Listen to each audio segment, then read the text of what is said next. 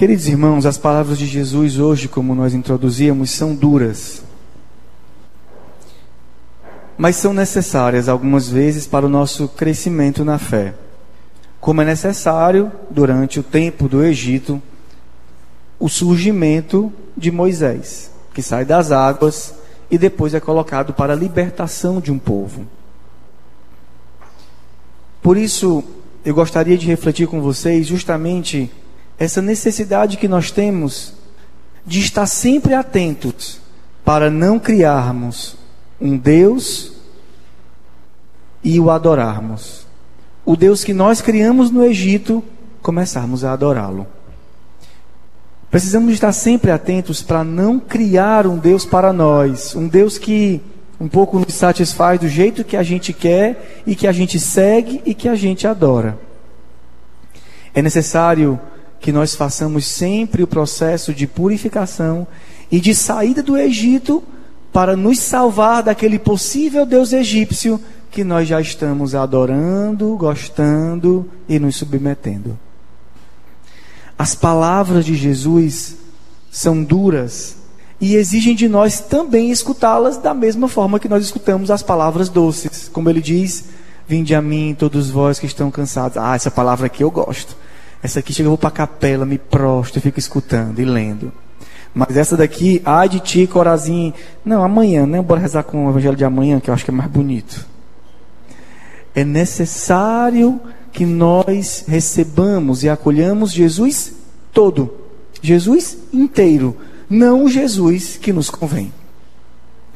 Por isso, é necessário que nós façamos um caminho. É, de relação com Jesus, levando em conta o Moisés. Moisés que sai das águas e vem para nos lembrar que nós estamos ainda presos ao Egito.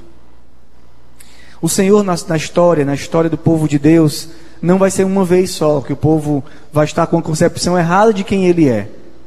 E por isso não é uma vez só que Deus vai mandar profetas enviados profetas, juízes, Moisés, aqui no caso da liturgia de hoje, e tantas outras, é, tantas outras, tantos outros homens e mulheres de Deus que vão intervir na história do povo de Deus para tirá-los de uma situação que eles viviam para outra situação. O profeta que diz: Eu não quero mais os vossos holocaustos, eu tenho nojo das vossos, dos vossos incensos, das vossas liturgias. O que eu quero é o vosso coração. É o Senhor exortando e tirando o povo de um Deus egípcio, entre aspas, para trazê-los ao Deus verdadeiro. Por isso, eu queria refletir justamente sobre essa forma de rezar, que é a oração com a palavra de Deus, Alexo Divina. Alexo Divina é uma segurança para nós. Porque sem a palavra de Deus, nós vemos para a capela, fechamos os nossos olhos e vemos o Deus que nós gostamos de ver. E o risco pode ser de não encontrar o Deus verdadeiro. O Deus verdadeiro hoje nos fala pela sua profecia, pela sua palavra. E a palavra de, de, de Deus hoje diz para nós: ai de ti, Corazim, ai de ti, Betsaida, porque se os milagres tivessem sido feitos no meio de vós, em Tiro e Sidônia, ela já teria feito penitência. A palavra pode ser dura, a palavra pode ser doce, não importa é a palavra de Deus para mim hoje. E essa palavra precisa ser levada em conta para que a gente não fique com o Deus do Egito, mas saia do Egito e fique com o Deus verdadeiro. A Lexio Divina, a leitura orante com a palavra de Deus, ela é fundamental para uma experiência autêntica de Deus, não dos nossos ídolos, mas do Deus verdadeiro. A palavra de hoje, então, ela pode ter para nós várias formas de expressão. Pode ser que o Senhor esteja falando para nós hoje pessoalmente. Converte-te, repensa as tuas posturas, busca uma confissão, busca uma reconciliação, vai pedir perdão para o teu irmão. Pode ser que o Senhor esteja nos exortando a sermos mais gratos. Tudo que eu fiz por ti e tu hoje acorda desse jeito, reclamando de tudo. Será que não deveria ser um pouquinho mais grato pelo que eu já te dei, por tudo que eu te dou todos os dias?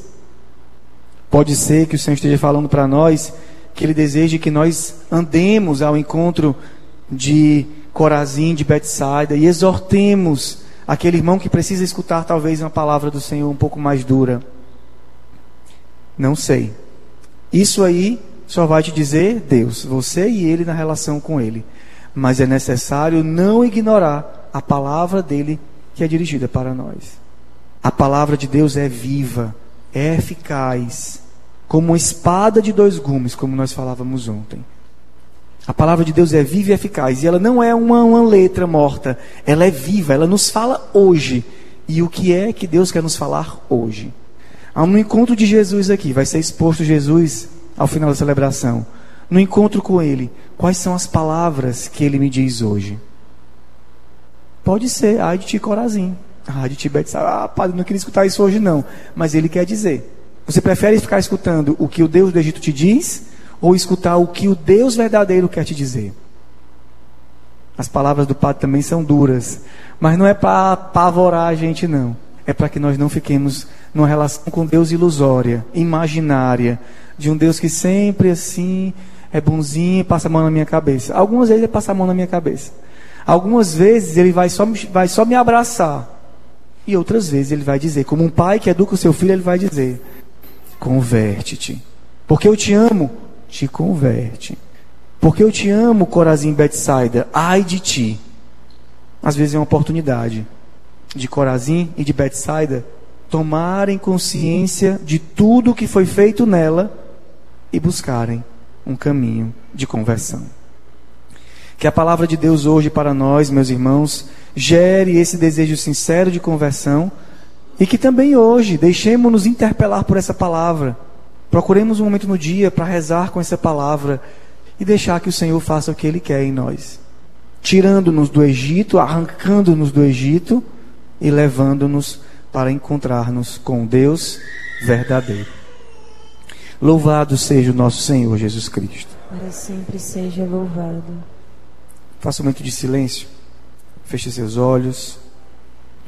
E medite um pouquinho sobre essa palavra. Deixe que o Senhor te interpele.